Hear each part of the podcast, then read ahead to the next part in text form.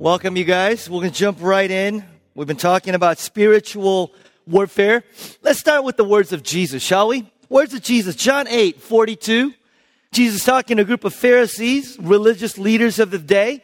And this is what he says. If God were your father, you would love me, for I came from God and now am here. I have not come on my own, but he sent me. Why is my language not clear to you? Because you are unable to hear what I say.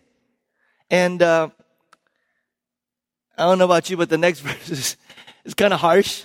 You belong to your father, the devil, and you want to carry out your father's desire. He was a murderer from the beginning, not holding to the truth, for there is no truth in him.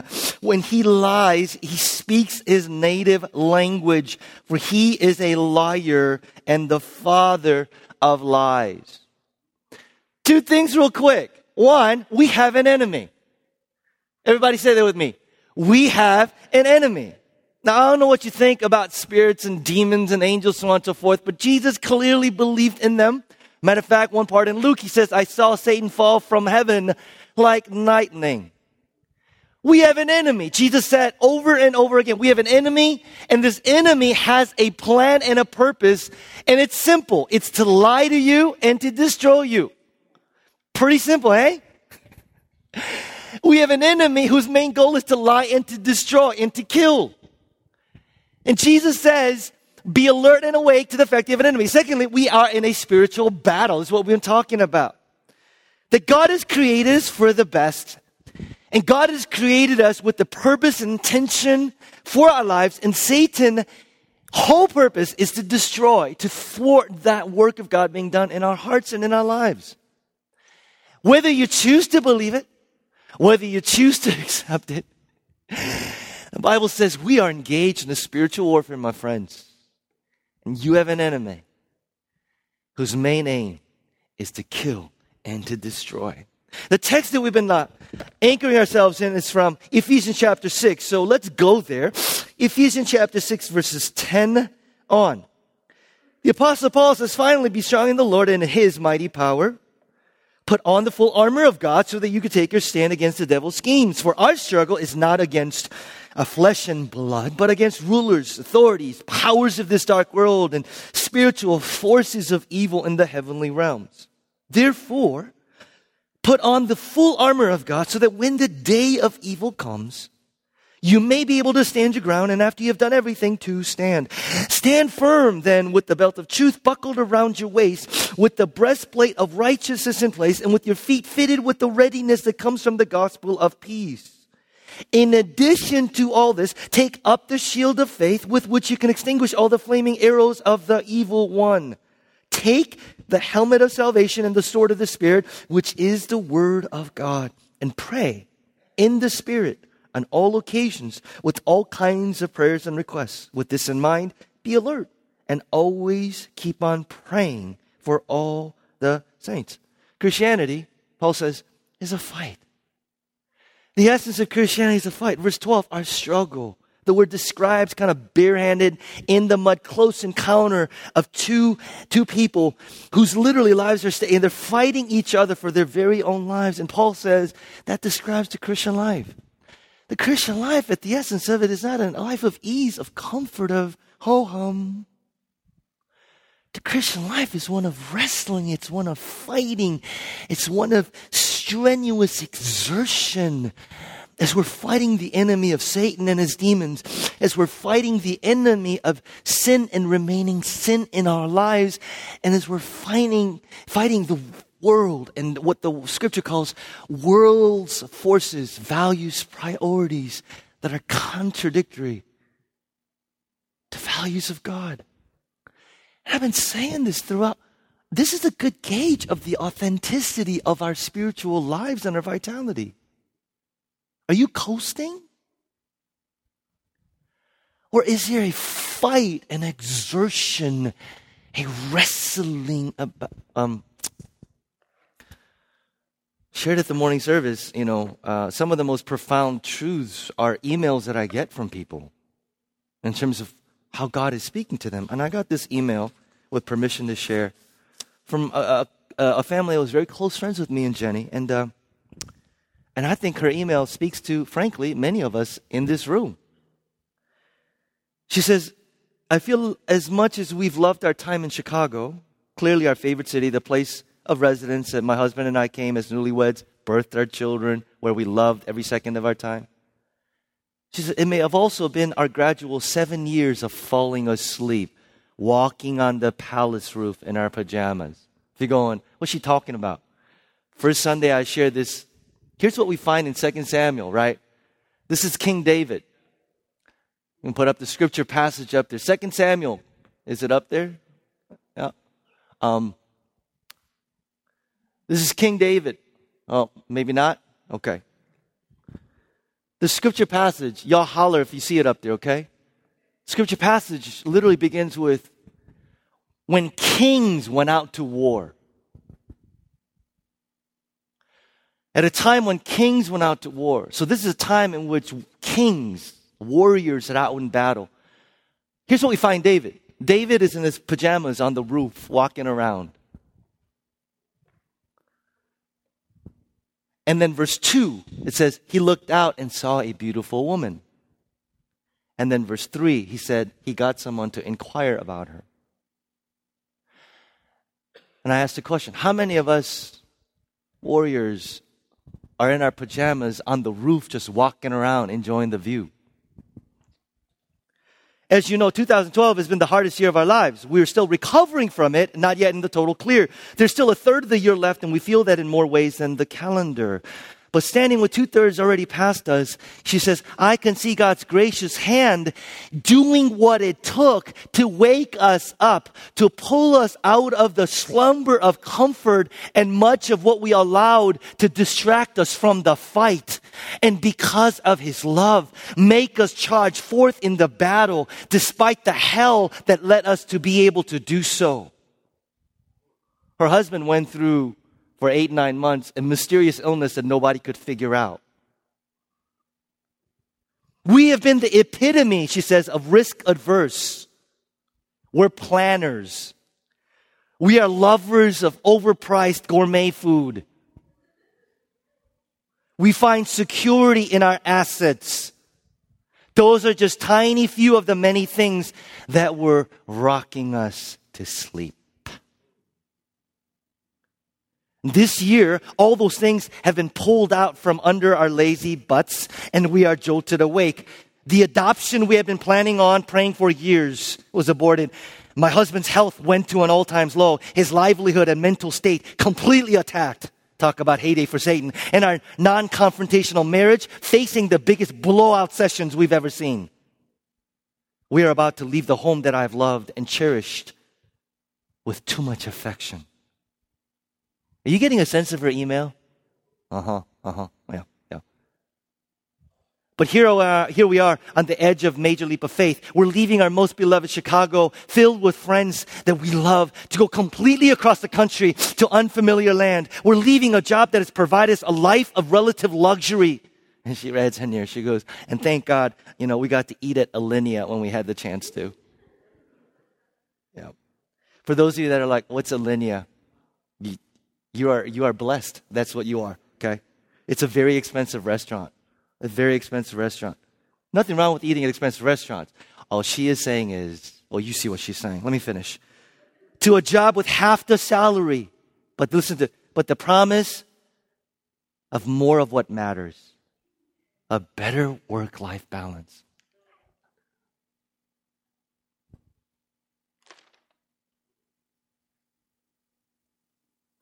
This is our church, Michael. We are painfully awake.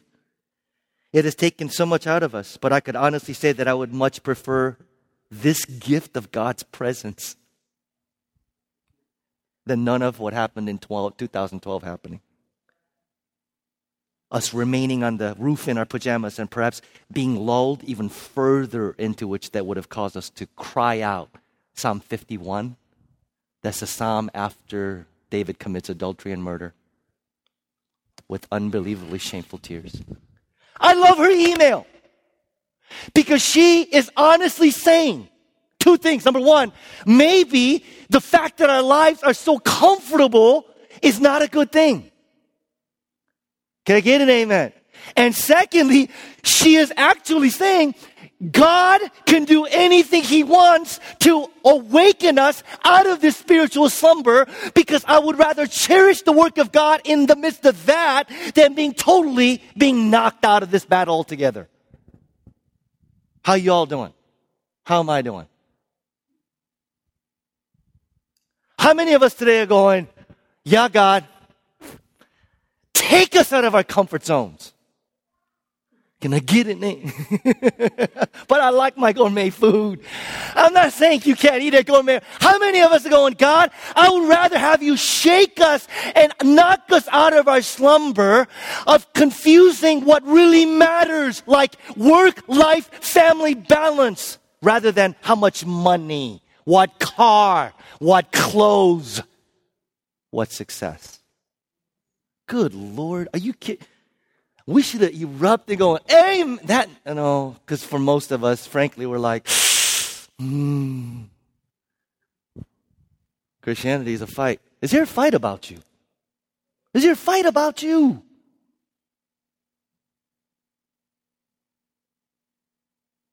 Secondly, Christianity is a multidimensional fight. I'm just going to read an email here, okay? Because in the email, again, I got another email in the form of a prayer request. What we've been saying all along is what? That we don't just fight flesh and blood, Paul says. It's not brother, sister. It's not that person. It's not even institutions and systems. It's not just about all. He said behind all that are evil forces, spiritual forces that are at work. He said, don't be naive. And this teacher is not naive.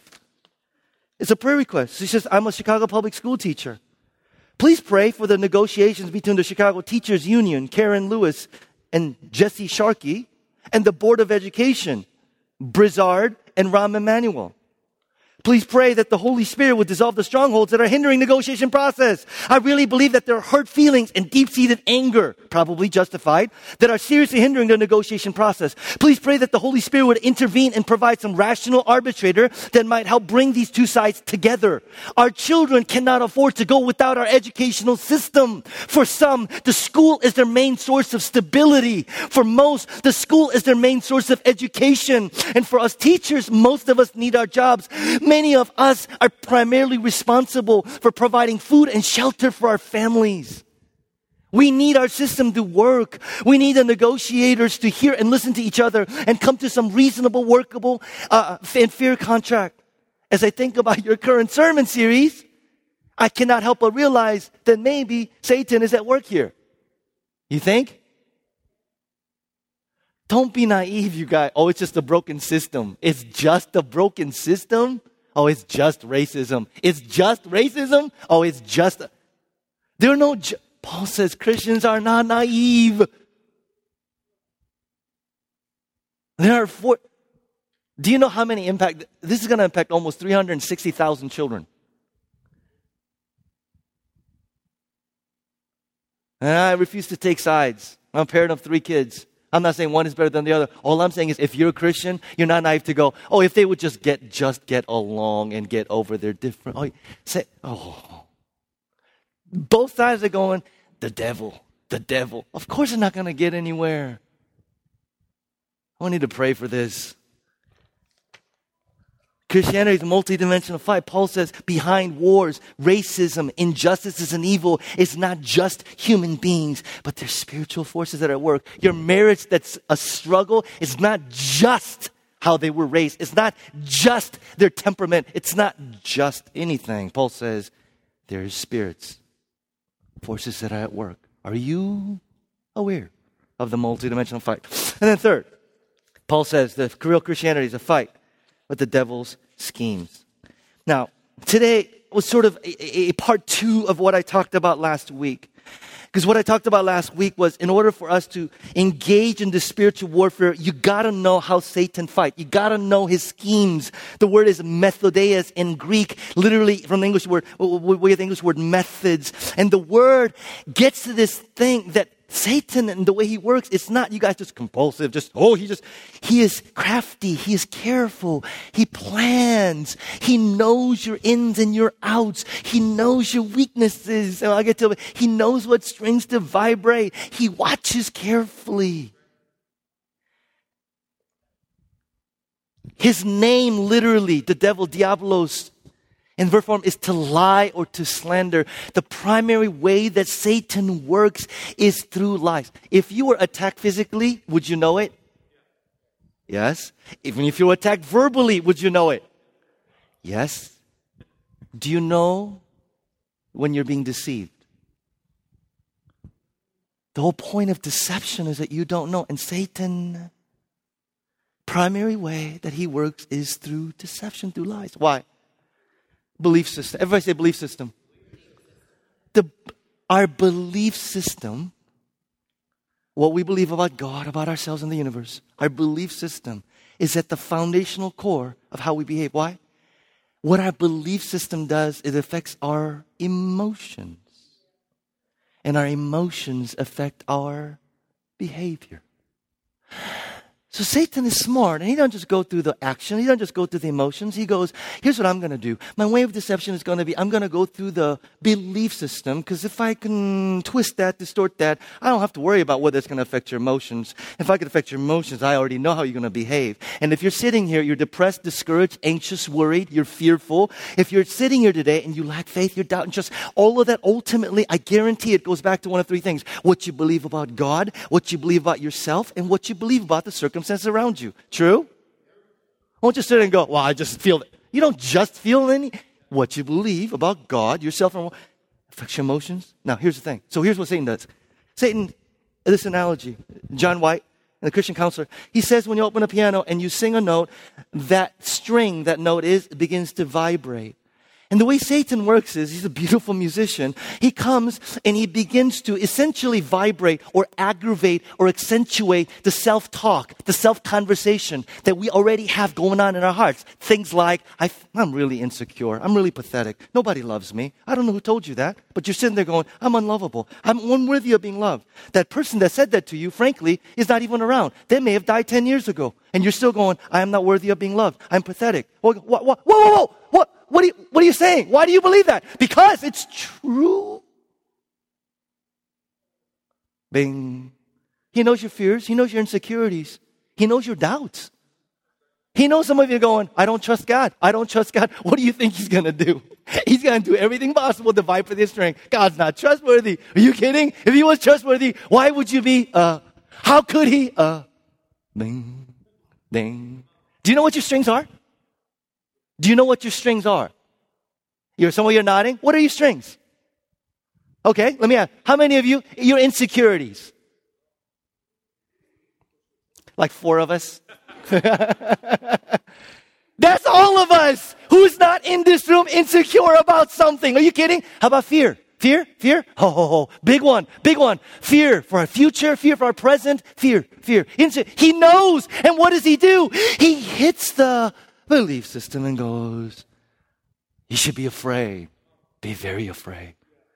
Who would love you? Come on, look at yourself. He vibrates the strength. He can't make a good person bad. He takes a worse bad person and makes them worse. Aggravate. Aggravate. Now, more than any other thing, the thing that Satan, our belief system, will go to is what we think about God.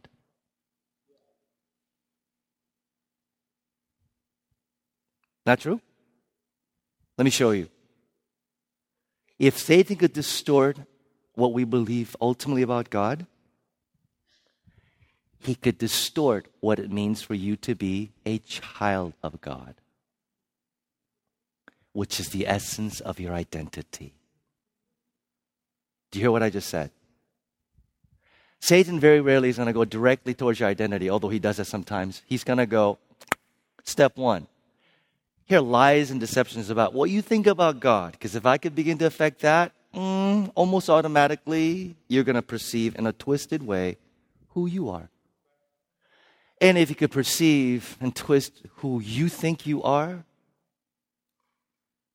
your emotions and your behavior naturally flow. So, my question to you is this How many of us in this room have ever struggled with the correct biblical perception of God. How many of us on a daily basis struggle with a correct biblical perception of God? I'm going to take you to, to me, the passage where Satan shows for all of us to see his tactic in terms of how he uses deception and lies. And more importantly, how we could respond correctly in the midst of his lies and deception about God. Take it to Genesis 3, okay? Genesis 3. I've got series of points, and I'm not going to dwell too much on these. Each of these could be a sermon in themselves, but I'm going to hit them real quick and then move on. Genesis 3. Genesis 3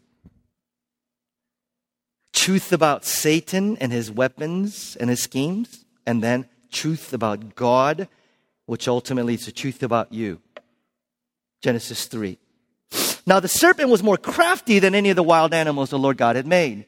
He said to the woman, Did God really say? How many of you ever hear that, by the way? Joy, you're like eating this up, man. Like, do you, like, you should, you should like uh, come up and like share some testimony or something. Did God, did God really say, uh, the reality is all of us, we're with you. We're just not as, we're just not as open and honest. You must not eat from any tree in the garden. First point. You ready? Everybody say this with me. Satan is crafty. Satan is crafty. He's smart. Do you know that? He's been around a lot longer than you. He's been honing his craft. And I said this at the morning service. Part of me, what frustrates is when Christians are like, I'm declaring victory in Jesus. He's, he's uh, died and risen again. I declare victory in Jesus. And I want to go, I know. However, why do you do the same thing over and over and over again? Why do you make the same choices over? I have victory in Jesus. I know it's true. But why do you this? Maybe, maybe he's really smart. See, this is how smart he is. You ever been in a room, an accountability group, where guys are going around sharing their weaknesses and their sins? And one guy goes, I really struggle with this. And part of the guys in the room go, You struggle with that? That's no problem for me. Like, that's not even an issue. And the other guys were like, Yeah, that's a serious issue for. What is that? Why is it a struggle for you? You know what he does? He tailor makes your sins, your temptations just for you. He knows what your weaknesses are, he knows what strings to vibrate. So he tailor makes it. And by the way, when you catch on to his schemes, he moves on to something else. He's crafty. He's smart. He's been around for a while. Second thing we see about Satan, truth about don't, don't, don't take him lightly. Don't picture him in a red jumpsuit with a tail and a pitchfork. Like, oh, he's so stupid. He's so obvious. He wants you to think that. If he can get you to sit here and go, is Peter really serious? I thought he was a fairly intelligent guy. He really believes in the Satan demons stuff. Second thing, Satan undermines the truth of God's word. I hate the fact that he did this, but it works. And that's why I'm frustrated by it. Did God really say that God, he's always going to do that in a, did God really say? By the way, this is assuming that we know what God's word is. Which for many of us, did God really say? I don't know. Did he? Did he? Did he say that? Did God really say? Did God really say that you can't eat from any tree in the garden? Did God really? No, you liar, you fat liar, you murderer. God didn't say that. We don't do that. What do we do?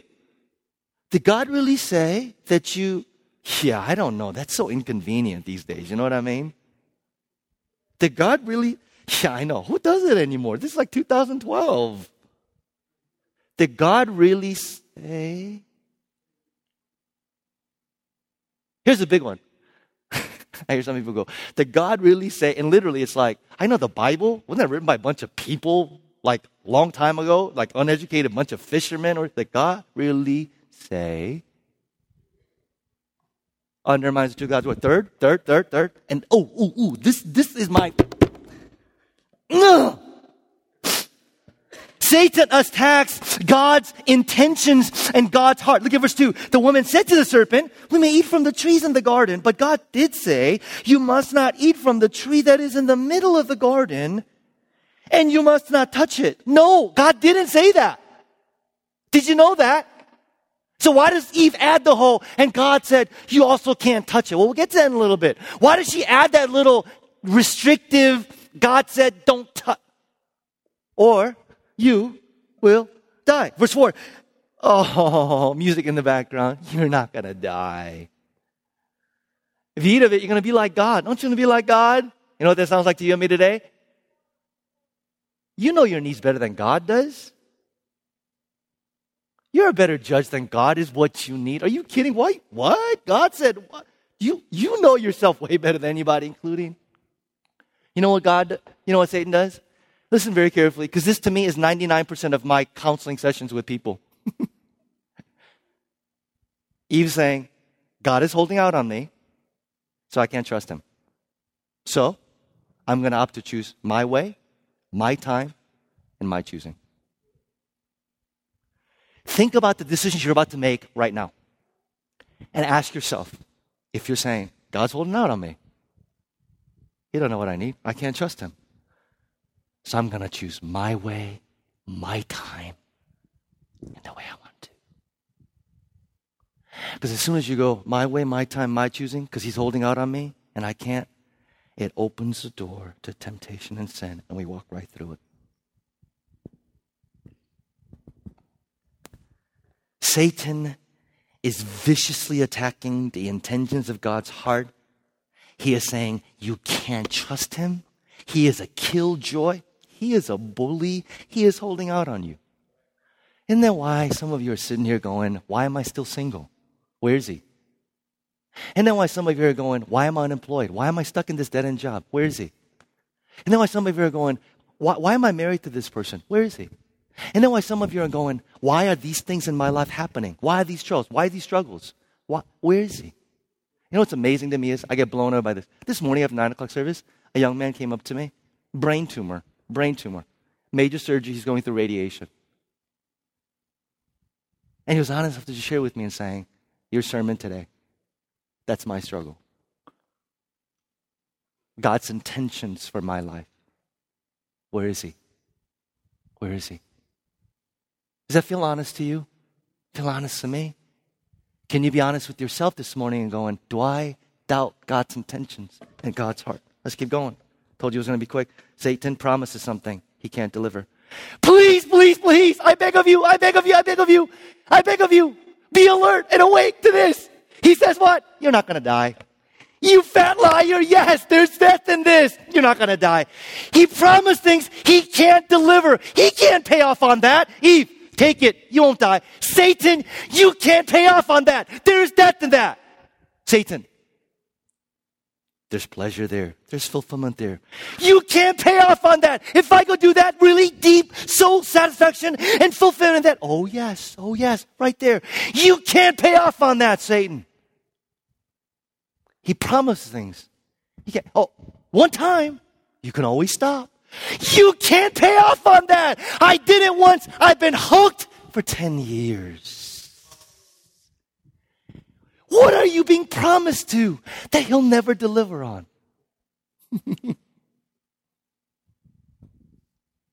Next, verse 6. When the woman saw that the fruit of the tree was good for food. Oh, here's why this is so hard and his deception works.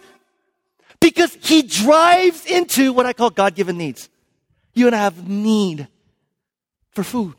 We have need for sex. We have need for, somebody said earlier, social acceptance. We have a need to be needed. We have a need for friendship. We have a need for relationship. We have a need to achieve success. We have these needs. And what Satan does is he comes and he just drives into those holes and he says, I can give that to you. I can give that to you. Companionship. I can give that to you. And we don't go, you big fat liar, you can't deliver that. This is the emptiness and alone isolation. You bet. We, we just go, oh, oh, okay. Okay? Fulfillment, I can give that to you. It's right here. It's right here. No, you can't deliver on that saying, we don't do that. We go, oh, oh, oh, okay, okay. He drives into God given needs. and the food was pleasing to the eye and also desirable for gaining wisdom. Wouldn't it be great if temptation came in the form of putrid, nasty, stinking, rotting something? Can I get an amen? Wouldn't it be great? Wouldn't it be great? You know what I'm saying? Like if the temptation came and you're like, oh my gosh, why would I want that? It never does. How does temptation come? Oh. It wasn't rotting with the worm sticking out and putrid stinking. I think it smelled really good. What is that smell? It was shiny. It was red. It looked beautiful. Oh, he don't tell you that there's a hook in there, but it looks beautiful. It looks beautiful. I said this in the morning, morning service. Temptation will look more beautiful, more attractive, more soul satisfying the hungrier you are. If your soul is starving right now because you don't know God, away from God, away from community, anything and everything that's just stinking, nasty walking around will look like appetizing, great food.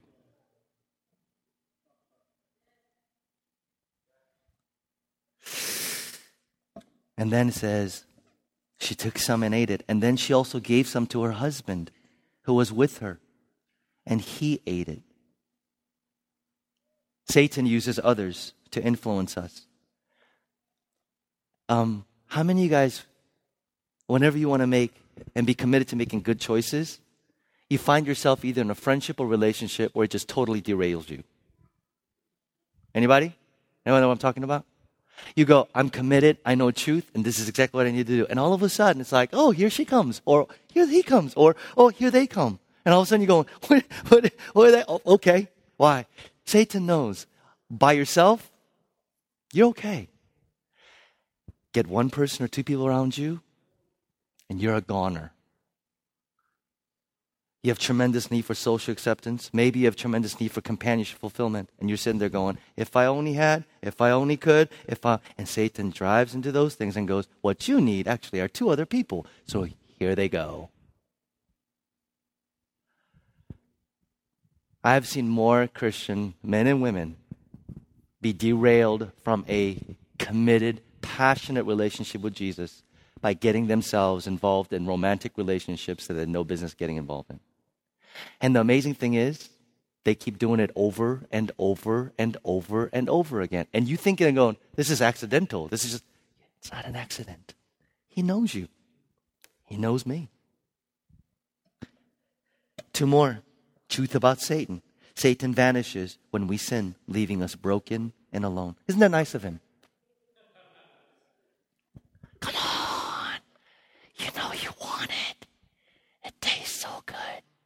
Okay. Where'd you go? Where'd you go? You know what happens? Guilt, shame come roaring into our lives. And all of us, sudden we go, where is my, where, uh, hey, hey, hey, where did you, where did you? All alone. And guilt, isolation, guilt, isolation, guilt, isolate. Am I talking to anybody who's in that place today? Verse 7 Then the eyes of both of them were opened, and they realized they were naked. By the way, when the Bible says they were naked, it's more than just a physical reality, but it's pointing to a greater reality. Do you realize? Think about this. These people had never known shame before. Can you imagine? I can't wait to no longer feel shame again. They'd never known shame before. And in one instant, shame comes roaring into their lives. Just imagine being somebody who's never known shame before, and all of a sudden, shame in its full intensity. Before this point, they'd never known guilt before. Guilt. And guilt comes roaring into them. They'd never known condemnation before. Condemnation comes roaring into their lives. And where is Satan? Where's our friend? Nowhere to be found.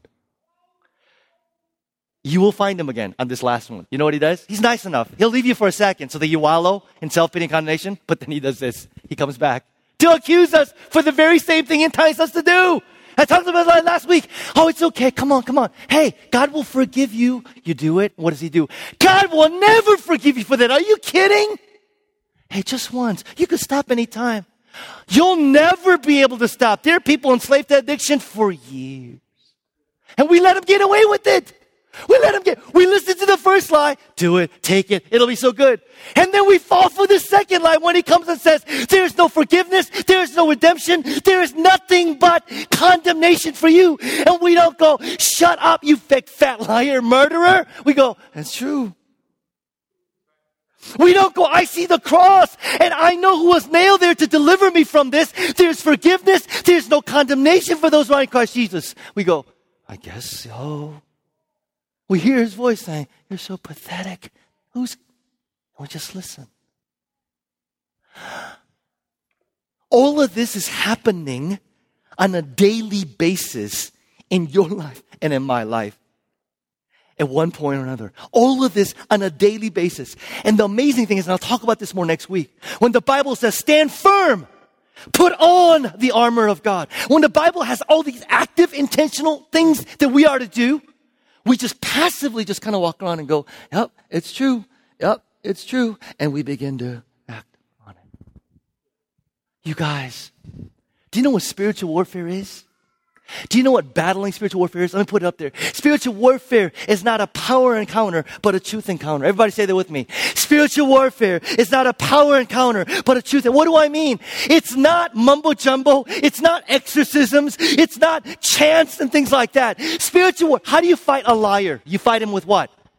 How do you fight a lie? You fight him with truth. You don't go at Satan going, in the name of Jesus. I said this earlier. You don't even just spout out Bible verses. Some of us Christians think, we fight him with truth. I'm just going to memorize a bunch of Bible verses and throw them out there. Listen, Satan knows the Bible better than you do. Acts chapter 10. We find the scene where the sorcerer is utilizing sort of magic in the name of Jesus, whatever. And, and, and literally the Bible says, and evil spirits and demons came and beat the heck out of him, the sorcerer. And literally this conversation saying, we know Jesus. We know Paul. Who are you? There's no magic in just throwing out Bible verses. What is spiritual warfare? What is truth encounter? Here's what it is. Listen. When the Bible says stand firm, prepare for battle, put on the armor of God, it is taking truth, and you need to know truth. But it is believing in truth and acting on it. Do you know what I just said? It is believing in truth and acting on it. Here's another great way that a pastor actually said it. I couldn't say it any better. Faith is acting as if something is true, even when it doesn't appear to be true, in order that it might be shown to be true, simply because God said it's true. Is that good news to anybody? Because that puts the responsibility not just on us to go, I need to work up some sort of miraculous faith. The Bible says no. When you know truth and you step up and step into faith, believing that what God said is true, God's going to do the rest. Faith, truth, acting as if God is telling the truth. That's how, so here are the truth. Here are the truth. If you're taking notes, take these notes down because here are the truth. Remember, it's not mumbo jumbo. It's not going, oh, here's what. It's meditating on, soaking in, absorbing these truths about God, truths about us. And every time Satan comes, it's throwing landmines so that he steps on it and he's blown to smithereens. Okay? So here's one.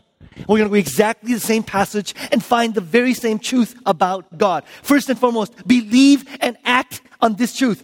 Say it with me. God is good and gives his best to us. Say it one more time. God is good and gives his best to us. God is good. Do you believe it? Do you believe it?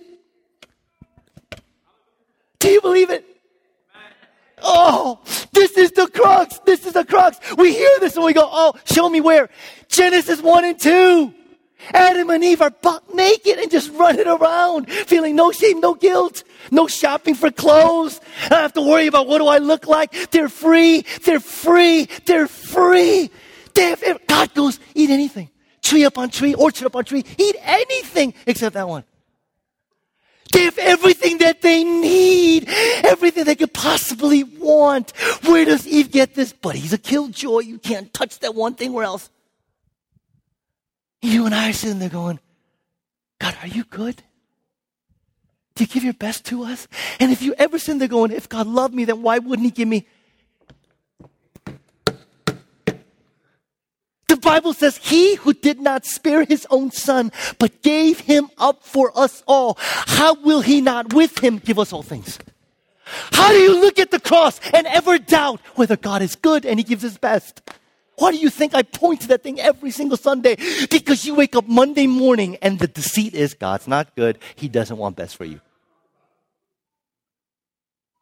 You think I'm just crazy? kind of am sometimes. This right here, the Bible says, is God's ultimate declaration for you and I, for all the world to see. I am good and I desire the best for you. Secondly, second truth about God. God is the author of life. Genesis chapter 2 verse 7 we see this. The Lord God formed the man from the dust of the ground and breathed into his nostrils the breath of life and the man became a living being. Listen very carefully. Tomorrow when you wake up and you're faced with temptation, ask two questions. Will this lead to death or will this lead to life? All sin leads to death. And I don't mean just you die physically, although that's the ultimate consequence of sin. All sin leads to death relationally. All sin leads to death in the marriage. All sin leads to death of finances, death of, death of relationships, death of our health. All sin leads to death. And here's the other truth about sin you need to know. Every isolated sin is linked to a lifestyle of habitual sin. Every isolated sin is linked to a habitual lifestyle sin. There is no such thing as do it once. It doesn't really affect every other area of your life. Every little sin is linked to a lifestyle, a pattern of habitual sin. How many of us are sitting here this morning struggling with something that we thought was harmless months and years back? And we're sitting there going, it's got its tentacles in so many other areas of my life. Anybody relate?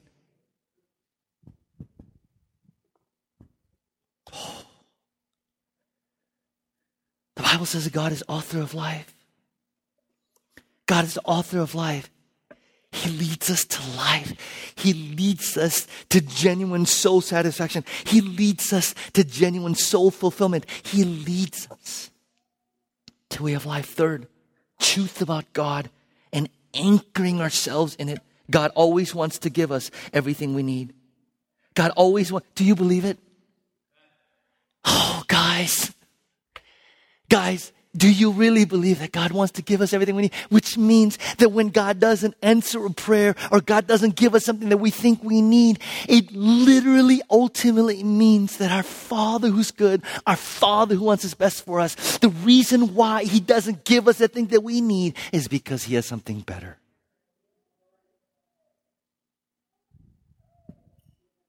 Genesis 1 and 2. He says, everything you need right here. Right here. Romans 8:29. I preached on this a while back. God works for the good of all those who love him. You know how I translate that verse is this. God will give you everything you would have asked for if you knew everything God knew. God will give you everything you would have asked for if you knew everything God knew. So when God says, no, not for you, not at this time, not in that way, He's saying, there's something better. Do you believe it? Do you? I'm serious. I'm serious. But those of you that are kind of right there in that moment are going, Peter, I'm like this close to going, he doesn't know me. He doesn't know what's best for me. And I am tempted to choose my way, my choosing, and my time. Hang on. Hang Hang on. Next truth about God. Do you like these truths, by the way? And do you see why they're landmines? You don't do mumbo jumbo. You put these landmines. God knows what's best for me. God is good. God provides everything that I need. God is author of. Provide these landmines so when Satan comes and goes, death, you want to choose death? You go, God is the author of life. Liar. Get the heck away from me. That's how you deal with him. You don't do mumbo jumbo in the name of Jesus landmines. Next one, next one. God wants to protect you. Next two are kind of hard. Next two are kind of hard. I'm just warning you. God wants to protect you from harmful choices. Look what God says to them in Genesis 2:16. The Lord commanded that you are free to eat from any tree. Say free with me. Free. Free. You are free, God says. Not bound. It's like you are free to eat from any tree in the garden. But you can't eat from the tree of the knowledge of good and evil, for when you eat of it, you will surely die.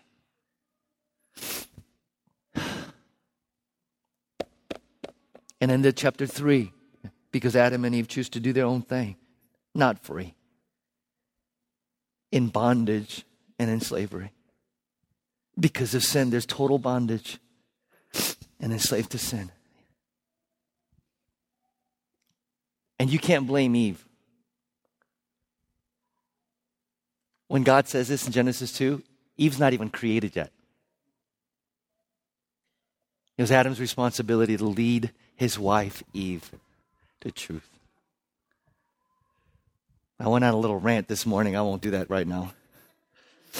Okay, no, I will. Okay. Um,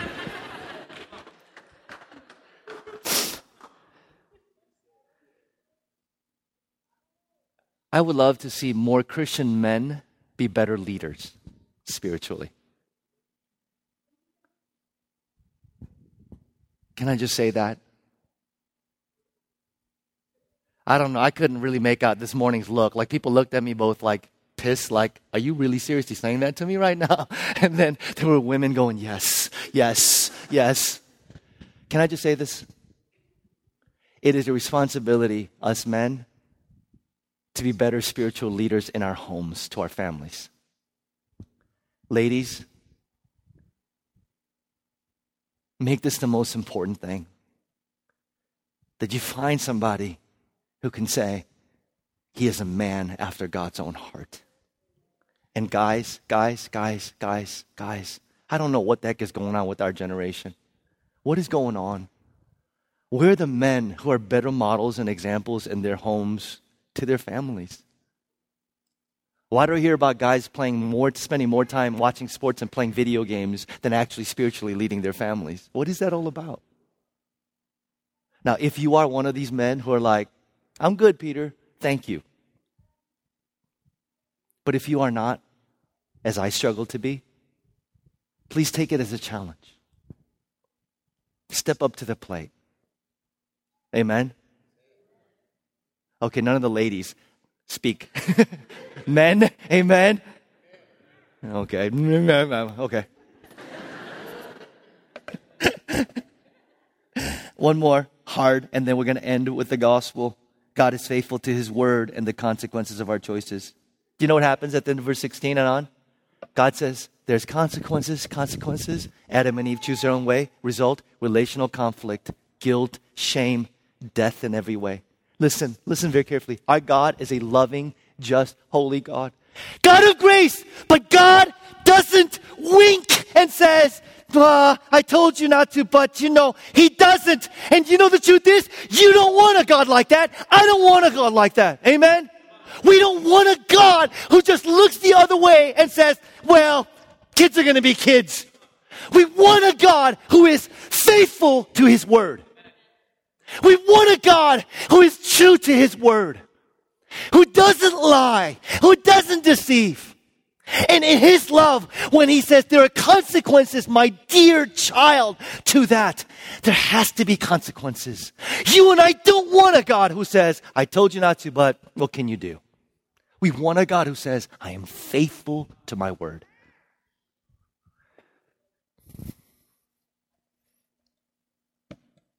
If you don't want to put God in positions where your life is going to be less than what God desires for you, we can't continue to put God in positions because God can't not be faithful to His word. We can't just wave a magic wand at the end of the day and go, oh, well, I, sorry. There's consequences. However, let me end with these truths about God, and I rejoice in them. God pursues us, even in our disobedience. God pursues us even our disobedience. Genesis 3 8. Then the man and his wife heard the sound of the Lord God as he was walking in the garden in the cool of the day. And they hid from the Lord God among the tree of the garden. But the Lord God called to the man, Where are you? And I don't know about you, but this is one of the most amazing things about God. Satan, come on, do it. Son, see ya, gone. God, our God our God, I've given you everything. I desire good and best for you. Anything you need right here. We choose our own thing. And when we do, God doesn't go lecture, sermon, condemnation. He comes to us and says, Where are you? He pursues us even in our disobedience. Is that good news? That He doesn't leave us isolated in our sin, in our condemnation and self pity. God, the Creator God, comes and he, furthermore, this. God is merciful to us in our nakedness. At the end of the story, verse 21, chapter 3, the Lord God made garments of skin for Adam and his wife, and he clothed them. This is our creator God. They know they're naked, they're hiding. Oh my goodness. He kills an animal, takes the skin, and says, Come here. But I'm ashamed. I'm naked. I don't, I don't really want to see you. I know, I know. Come on, come on, come on. Do you pick? I don't know about you, but I've got a wild imagination. So I'm trying to envision the creator God who said, let there be light. And there was light. I'm trying to envision this God, this God with two frail human beings shaking in their nakedness and their shame. And saying, I don't want to have anything to do with you, God, like you and I do, by the way. When we're in disobedience, our tendency is to go, I'm messed up, I'm done, I'm out of here, and not pursue God. And God comes to us and goes, You look like you're about a size four, five. Okay.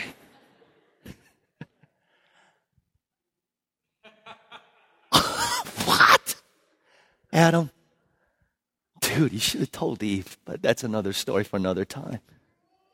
God is, is this good news? This is amazing news for some of us that have been sitting here going, oh my gosh, oh, oh, consequence of my sin. Oh, I don't know if I can. Peter, that's why I just walked away from the church. That's why I haven't come into service in a long time. And you're talking about this and you're making me, uh, uh. And all of a sudden, here's the gospel and God says, I'm not done with you. But Peter, you don't understand. It's like a mountain of sin. And God comes on and says, I know. There's where there's a mountain of grace. Your sin reaches far, but my grace reaches further. You run fast, but you can't outrun God. ah, this is the truth about God. So if there's anybody here in bondage and slavery and addicted to something and you're struggling and you're just going, I'm in disobedience. He doesn't have anything to do with me. I know. So I'm just going to do my own thing and go deeper into this sin. The truth, the landmine that you need to is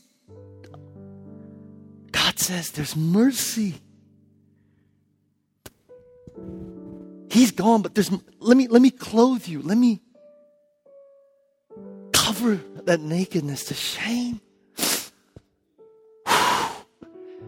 Jesus is the ultimate sacrifice. See, the killing of the animal wasn't just for the skin, you see, just to clothe them in their shame and nakedness so they would not feel shame and nakedness. The killing of the animal actually is pointing to the ultimate sacrifice that will come one day. It's as if God was saying, this temporary forgiveness for you now, but there's a time coming when the ultimate sacrifice will be made to cover your shame and your nakedness forever. There's a time coming when there will be an ultimate sacrifice where no matter who you are, no matter what you have done, no matter how far you've fallen, that in Christ there is forgiveness and redemption and grace.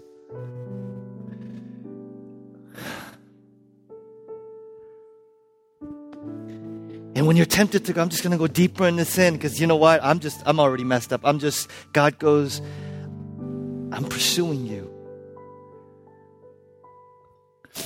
My grace and my mercy. It blows me away every time. I just even think about it, you guys. It just blows me away that He would do that. That He, He would do that. That He would do that. That He would do that for me. Let me end with this God is way more powerful than Satan. Because the way that the story ends in Genesis 3 is God comes to Satan and says, They will come an offspring of this woman who will crush your head. And essentially, what God was saying is, there's going to come a time where Satan, sin, and death are going to be defeated forever, and his power over you will be null and void forever. Is that good news? No. So let me just let me end with this. Let me end with this. So you're sitting there going, all right, Peter, I've been trying to, this whole sermon series, this whole thing of we have victory in Christ. Satan doesn't have power and authority over us, that he can't touch us. And yet on the other hand, he can't get his hooks in us and he can tempt us and do all these things. Where do you find the balance? Let me end with this analogy. Pilgrim's Progress, written by John Bunyan, the 18th century, is this allegory, metaphor of, a, of the Christian life. And its main character is a guy named Christian. and he's headed towards a celestial city. And he's heading down this path. And he comes to a place where there's a straight path that he's walking on. But he notices, he noticed something. He notices there are demons fangs, claws, demons on the side of this road, and they're chained, right? But they're demons on the road, and they're growling and they're angry. And he's going, I'm, I'm supposed to walk this? Yeah, he's supposed to walk that. He's going, I, they're going to get me. And he's like, no, no, no. Christ conquered sin and death. You're going to be all right. But don't look to the left or to the right. Stay on the road. Are you sure? I'm sure. Stay on the road. So he starts walking. And what do you know? All of a sudden, the demons on the side of the road. That's my best impression of the demons. Just imagine the demons, and they're chained, and they're rattling, and they're coming. And Christian notices as he's walking, the demons reach out for the claw, but it's about a half inch away from his body on both sides. Can't touch him. He's looking, half inch for the claws get a half inch. And he's walking down. And he's remembering, don't look to the left, don't swerve to the right. Stay on the road. Stay on the road. He's defeated. His power over you is broken. Stay on the road. What does it mean for you? What does it mean for me to stay on the road? Here's what it means. Don't give him a foothold. You know his tactics. You give him a foothold when you dwell on God can't be trusted. Yeah, He can't be trusted. I'm going to do my own thing in my own time, in my own choosing. he can't love me. If He loves me, why would? So I'm just going to do my own. do you see why it's so critical? There's a battle every day for your mind. And Satan is saying, if I can just get you to, I get my claws in you. You know what else gives him the opportunity to get his claws in you? Anger, bitterness, unwillingness to forgive. Why? Those are powerful emotions that Satan every day comes and goes, He's ruined your life, didn't he? He's ruined, He's ruined my life. Forget about the fact that he died 10 years ago. He's ruined my life. I can't forgive him. I can't forgive him. Satan comes and goes, That's right you can't forgive him. Hey, are you aware of this battle for your mind and your belief system every day? He really can't touch you or me because of who Christ is and what he has done and who lives in us unless we give him the authority. How?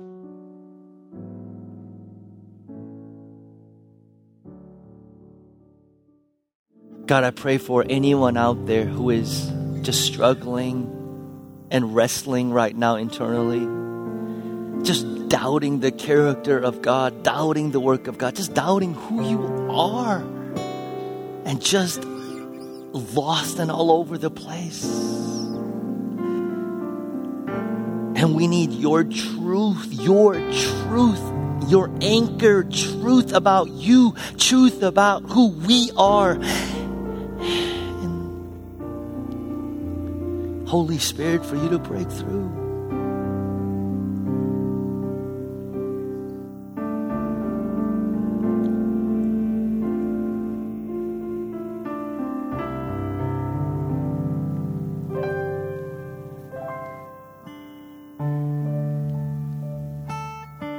Truth about God.